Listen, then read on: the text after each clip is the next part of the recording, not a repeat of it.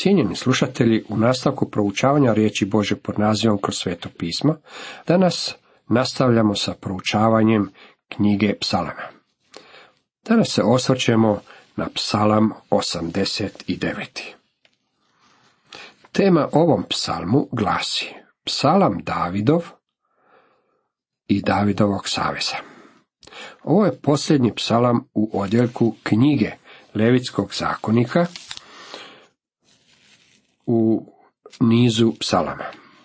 Nova Sokfildova Biblija naziva ovaj psalam psalmom Davidovog saveza. Dopada mi se takav naslov jer je to ono o čemu ovaj psalam u stvari i govori. Ovaj veliki psalam napisao je Ezrahijac Etan. Radi se o Mašil psalmu, odnosno o poučnom psalmu. Etan je vjerojatno bio pjevač koji je pripadao Levijevom plemenu. Pisac nam nije točno identificiran sa sasvim određenim ciljem, čini mi se, jer su u ovome psalmu veliča Božja vjernost.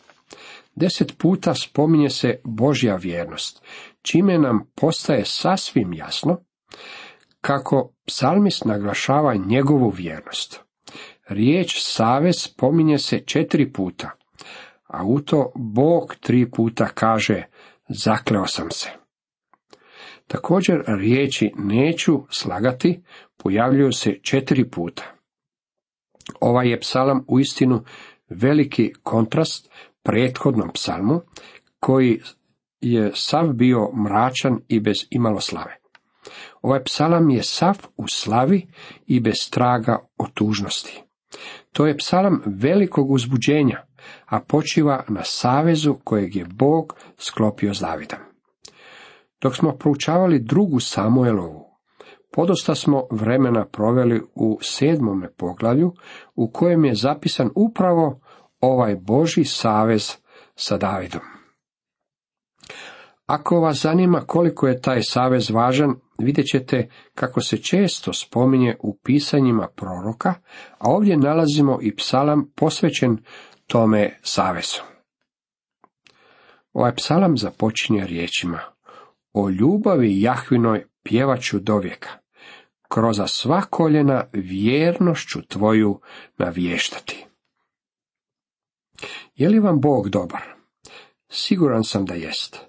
Prema meni je svakako dobar, zbog čega ću o ljubavi Jahvinoj pjevati do vijeka. Takvu stvari ne mogu lijepo pjevati, pričat ću o toj ljubavi kako najbolje znam. Uistinu je predivno Bože milosrđe. Kroz sva koljena vjernošću tvoju navještati. Stvarno mi je drago što nije rekao pjevati i ovaj put, jer kada je riječ o pjevanju ja sam isključen. Mogu međutim koristiti svoja usta kako bih svima navještao njegovu vjernost. Kako li mi je samo Bog bio dobar? Zapazite i pojavljivanje zamjenice tvoju. Riječ je o Božjoj vjernosti. Govori se o Božjoj vjernosti njegovom slugi Davidu. Zatim u 24. stihu čitamo vjernost moja i milosrđe moje bit će s njime. Zamjenica je promijenila lice jer u tome stihu progovara Bog. Kada se god u ovome psalmu govori o vjernosti, bez obzira koja zamjenica bila upotrebljena, uvijek je riječ o Božjoj vjernosti. I dalje nastavlja, ti reče, zavijeke je sazdana ljubav moja. U nebu temelji vjernost svoju. Bog je vjeran. Naše spasenje počiva na smrti Isusa Krista i na Božjoj vjernosti da će spasiti sve one koji se pouzdaju u njega. To je ono što Bog kaže da je važno za svakoga od nas. Podsjeća me to na jednu gospođu iz Škotske, o kojoj sam već govorio. Poslala je svoga sina u školu, u drugo mjesto, i postala je zbog toga vrlo skeptična. Jednog jutra spremala mu je doručak i pričala o tome kako ju je Bog spasio, kako je ona u to potpuno sigurna i koliko je njegovo spasenje uistinu divno. Na koncu sin više nije mogao izdržati. Povišenim glasom rekao je, tvoja malena dušica ne vrijedi ništa. Vrlo ju je s time uvredio. Vrlo je malena u usporedi s ovim ogromnim svemirom. Bog bi te mogao zaboraviti i uopće mu ne bi nedostajala. I tako je pričao. Zatim je zavladala tišina. Ova je majka šutjela neko vrijeme. Završila je sa posluživanjem doručka, pa je sjela da i ona nešto pojede. Tada je rekla, sine, razmišljala sam o onome što si rekao. Možda si u pravu. Možda moja duša uistinu ne vrijedi ništa. Ali ako izgubim svoju dušu, Bog će izgubiti mnogo više nego ja. Sinju je upitao, što misliš pod time? Odgovor je bio sljedeći. Ako izgubim svoju dušu, a upravo si rekao da ne vrijedi mnogo, pa ne bih mnogo niti izgubila, ali bi Bog izgubio jako puno. On bi izgubio svoju riječ, svoju reputaciju, jer je rekao da će me spasiti. Bila je upravo. Bog bi izgubio svoju reputaciju ako ne ispuni svoj savez sa Davidom. Međutim, Bog je vjeran. U to možete biti sigurni. Dalje u trećem redku nastavlja Savez sklopih i s izabranikom svojim. Zakleh se Davidu sluzi svome. Bog je rekao da je sklopio savez sa Davidom. I nastavlja, nebesa veličaju čudesa tvoja Jahve i tvoju vjernost u zboru svetih. Nebesa slavu Božu kazuju, navješta svod nebeski dijelo ruku njegovih. Kaže nam psalam 19. prvi redak. Uz Božu vjernost povezano je mnogo više slave od ovoga. Jahve i tvoju vjernost u zboru svetih. Njegova vjernost prema nama zaslužuje da ga slavimo. I dalje čitamo, Jahve, Bože nad vojskama, tko je kao ti? Silan si Jahve i vjernost te okružuje. Svakako stičemo dojam da psalmis govori o Božjoj vjernosti. Dalje kaže, nađoh Davida slugu svoga, svetim ga svojim uljem pomazah.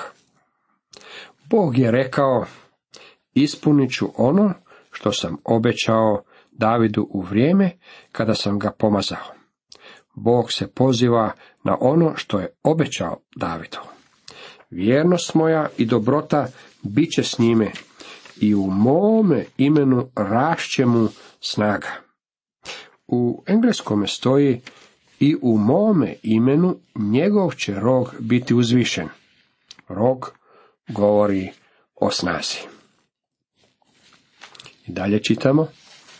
A ja ću ga prvorođencem učiniti najvišim među kraljevima svijeta. Boži savez sa Davidom bio je taj da će poslati jednoga iz njegove loze. Savez je usredotočen oko gospodina Isusa Krista. O njemu Bog je rekao, a ja ću ga prvorođencem učiniti najvišim među kraljevima svijeta. Promotrite ovo. Uistinu je predivno kada je Bog poslao gospodina Isusa u ovaj svijet, došao je kao jedino rođeni sin i po svom utjelovljenju u ono vrijeme u Betlehemu postao je Boži sin. Kao takav otkrio se u svome životu poniženja. Bog koji se očitovao u tijelu. Nakon što je umro, žrtvenom smrću, jer je to bio razlog njegovog dolaska iz neba, u uskrsnuću je postao prvorođenac, prvorođeni od mrtvih. Psalmist govori o uskrslom Kristu, a ja ću ga prvorođencem učiniti. Uskrsli Krist, onaj koji se vratio od mrtvih nakon što je umro na križu.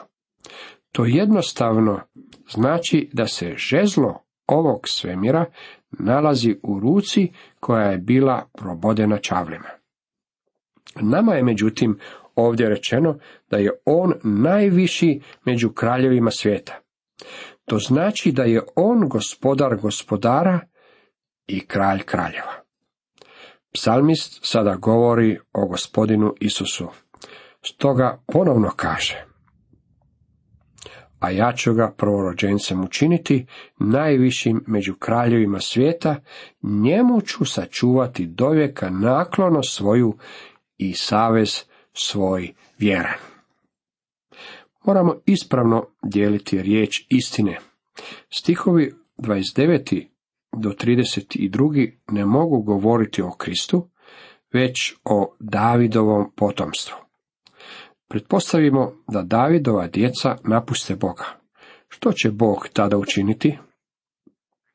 Ako li mu sinovi zakon moj ostave i ne budu hodili po naredbama mojim, ako li prestupe odredbe moje i ne budu čuvali zapovjedi mojih, šibom ću kazniti njedilo njihovo, udarcima ljutim krivicu njihovu. Zvuči li to kao da je Bog gotov s njegovom djecom? Ako mu ona nisu vjerna? Ne. Dalje nastavlja. Ali mu naklonosti svoje oduzeti neću, niti ću prekršiti vjernosti svoje.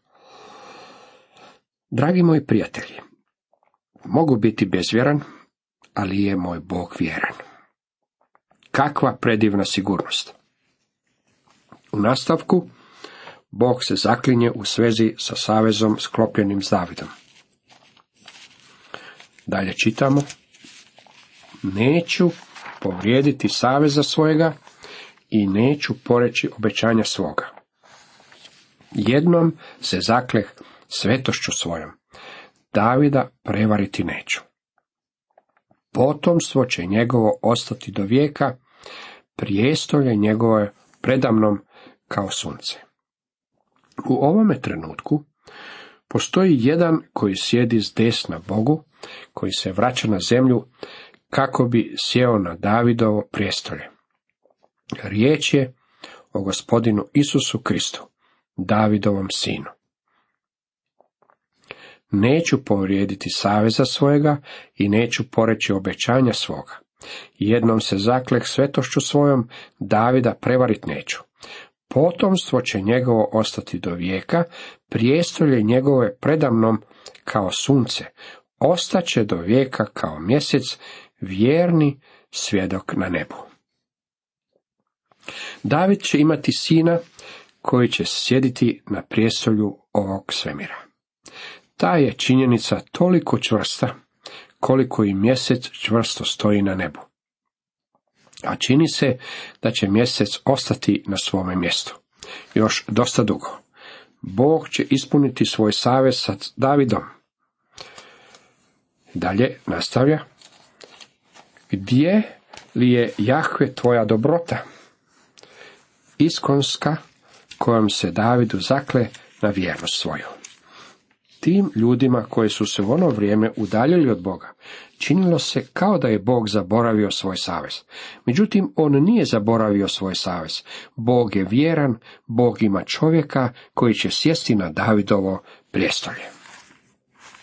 Toliko iz 89. psalma. Dalje pogledajmo što nam kaže 90. psalam.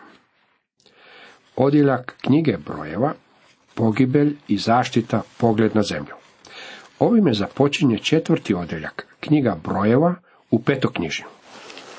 Psalama. Odjeljak počinje Mojsijevom molitvom. To je jedini Mojsijev psalam kojeg imamo. Mojsije je bio prvi pisac Biblije, pa bismo prirodno pomislili da će se njegov psalam naći na početku. Da smo vi i ja uređivali psalme, Vjerojatno bismo upravo ovaj psalam stavili na sam početak. Međutim, mi nismo uređivali psalme. A mislim da je Bog upravljao i o njihovim poredkom u knjizi, jer se psalam 90. predivno uklapa baš na svojemu mjestu. Knjiga brojeva bilježi veliku tragediju cijelog jednog naraštaja koji je pomro u pustinji i koji nikada nije stigao do svog cilja. Obećane zemlje. Uistinu je najprikladnije započeti ovaj odjeljak knjige brojeva psalmom 90. Mojsijevom molitvom. Radnja ovog psalma smješta se u pustinju u vrijeme Izraelovih lutanja. Sjetit ćete se da kada je izraelski narod izašao iz egipatskog sužanstva, prvo su bili dovedeni do gore Sinaj, gdje im je Bog dao zakon. Zatim su krenuli dalje kako bi ušli u obećanu zemlju. Međutim, umjesto da uđu u zemlju, okrenuli su se natrag i vratili u strašnu pustinju. 38 godina lutali su pustinju, dok taj naraštaj nije umro u pustinji. si je vidio kako umire mnoštvo naroda, preko dva milijuna njih, pa je i ovaj njegov psalam, psalam smrti. Meni je ovo izuzetan psalam. Martin Luther napisao je, baš kao što je Mojsije djelovao u učenju zakona, tako da to čini i u ovome psalmu, jer propovjeda o smrti, grijehu i osudi da bi probudio ohole koji su sigurni u svojim grijesima, te da im pred oči stavi njihov grijeh i njihovo zlo. Dragi moji prijatelji, to je učenje ovog psalma. Zapazite koliko je veličanstven i uzvišen sam početak ovog psalma. Jahve, ti nam bjaše okrilje od koljena do koljena. Prije nego se rodiše bregovi, prije nego postado kopno i krug zemaljski, od vijeka do vijeka, Bože, ti jesi. Izraz od vijeka do vijeka je figurativni izraz na hebrejskome. On znači od točke nestajanja do točke nestajanja. Bog postoji od točke nestajanja u prošlosti i doseže do točke nestajanja u dalekoj budućnosti. Koliko god daleko možete vidjeti od točke nestajanja do točke nestajanja, on je još uvijek Bog. Kako je ova misao veličanstvena? Čovjek je samo jedno od Božih stvorenja, ali i njegov potomak. U knjizi Postanka Mojsije je napisao, na svoju sliku stvori Bog čovjeka, na sliku Božu. On ga stvori, muško i žensko stvori ih. Zatim u postanku 2.7 Mojsije je rekao Jahve, Bog napravi čovjeka od praha zemaljskog i u nosnice mu udahne dah života. Tako čovjek postane čovjek živa duša. Ovaj psalam promatra čovjeka kao stvoreno biće, a ne kao životinju koja je evoluirala. On je stvorenje u razredu za sebe. Ima tijelo koje je uzeto iz zemlje, tijelo kroz koje će zarađivati za život, dok je ovdje dolje, u znoju svoga lica, dok ne dođe dan kada će se vratiti u prah iz kojega je Bog stvorio. To je slika čovjeka. Smrtnike u prah vraćah i veliš, vratite se, sinovi ljudski. Čovječa krhka tijela Bog vraća u prah govoreći, vratite se odakle ste i došli. Jer je tisuću godina u očima tvojim, kao jučerašnji dan, koji je minuo i kao straža noćna. Pretpostavimo, dragi moji prijatelji, da poživite dugo poput Metušalaha, gotovo tisuću godina. To bi bilo poput obične noćne straže. Bilo bi to poput leta ptice kroz osvetljenu prostoriju, koja ulazi iz tame kroz jedan prozor, a na drugi prozor ponovno odlazi u tamu. Čak i kad biste mogli živjeti tisuću godina, ne biste bili mnogo. Život je vrlo kratak kada ga se usporedi s vječnošću. Razgoniš li ih ko jutarnji san, kao trava su što se zeleni. Jutrom cvate i sva se zeleni, a uvečer već se suši i vene. Ovo je slika čovjeka. U pustinji je Mojsije vidio umiranje više od milijun ljudi. Vjerojatno je bio na više pogreba od bilo kog drugog. Čovjekovo tijelo bilo je uzeto iz zemlje, a Mojsije je vidio kako se to tijelo vraća natrag u zemlju iz koje je i došlo. Ovo me vodi do još jedne teme. Primio sam nekoliko pisama u kojima me pitaju što mislim o kremiranju. Ne vjerujem u kremiranje. Ne mislim time reći da Bog ne može uskrsiti vaše tijelo ako ste kremirani, ali kremiranje nije dobro svjedočanstvo za vjernike. Mnogi nevjernici žele biti kremirani i žele da njihov pepeo bude rasipan iznad oceana. Poznavao sam jednog pogrebnika ovdje koji je bio pilot. Rekao mi je da mnogi ljudi žele da njihov pepeo bude raspršen iznad oceana, što je bilo jedno od usluga koje je pružao. Što je motiv ljudi koji žele biti kremirani i da njihov pepeo bude raspršen iznad oceana? Mnogi od njih ne žele da njihova tijela budu uskrsnuta. Misle da Bog neće moći ponovno skupiti njihova tijela. Dragi moji prijatelji kršćani, kada svoje ljubljene koji su u Kristu pokopate u zemlju, time svjedočite o svojoj vjeri. U Ivan 12.24 gospodin Isus Krist rekao je, zaista, zaista kažem vam, ako zrno pšenice ne padne na zemlju i ne umre, ostaje samo, ako li umre, donosi mnogo roda. Ovo je slika gospodinove smrti i uskrsnuća. Kada svoje ljubljene pokopate, tada sadite to tijelo, očekujući jednoga dana njihovo uskrsnuće. U davna vremena groblje se nazivalo dvijema stvarima. Prvo, kostiona, mjesto gdje ljudi spavaju neko vrijeme, i drugo, polje, mjesto na kojem se sadi sjeme. Svoje sjeme ne spaljujete. Kada pokopate svoje mrtve, tada sadite sjeme. Vaše svjedočanstvo je to da vjerujete Bogu da je stvarno mislio ono što je rekao u uskrsnuću, te da ćete jednoga dana biti ponovno spojeni sa svojim ljubljenima od kojih se rastajete. Naše si grijehe stavio pred oči svoje, naše potajne grijehe na svjetlost lica svojega. Dr. Levis Šafer običavao je govoriti kako je potajni grijeh na nebu u stvari otvoreni skandal u nebu. Anđeli vas promatraju, oni vide što činite ovdje dolje. Jer svi naši dani prođoše u gnjevu tvojemu kao uzdah, dovrše smo godine svoje. Na hebrejskom ovaj stih je slikovit. Svoje smo godine proveli u stenjanju, prolazimo kroz život stenjući. Ako danas ne poznajete spastelja i nemate nikakvu nadu za vječnost, onda niti nemate nešto zašto biste živjeli, zar ne? Nemate svrhu u životu, niti ikakav cilj za kojim idete.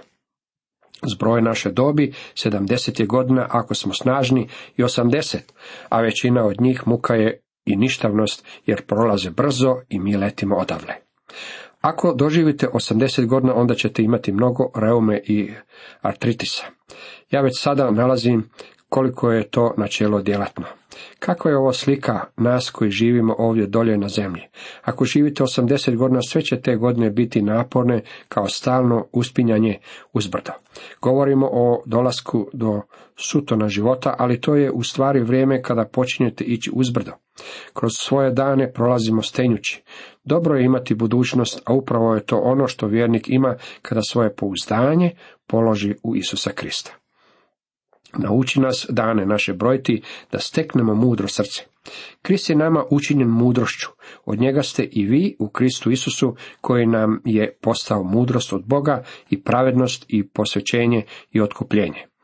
Ako imate Krista, onda imate mudrost i nadu. Dobrota Jahve Boga našega nek bude nad nama, daj da nam uspije dijelo naših ruku, dijelo ruku naših nek uspije. Učiniti nešto u ovome životu što će imati vrijednost u vječnosti. Dragi moji prijatelji, moj si je u pustinji zaustavljajući se svakoga dana kako bi pokopali nekoga stekao pogled na život kojeg mnogi od nas nemamo. Ovo je uistinu predivan i vrlo praktičan psalam. Cijenjeni slušatelji, toliko za danas.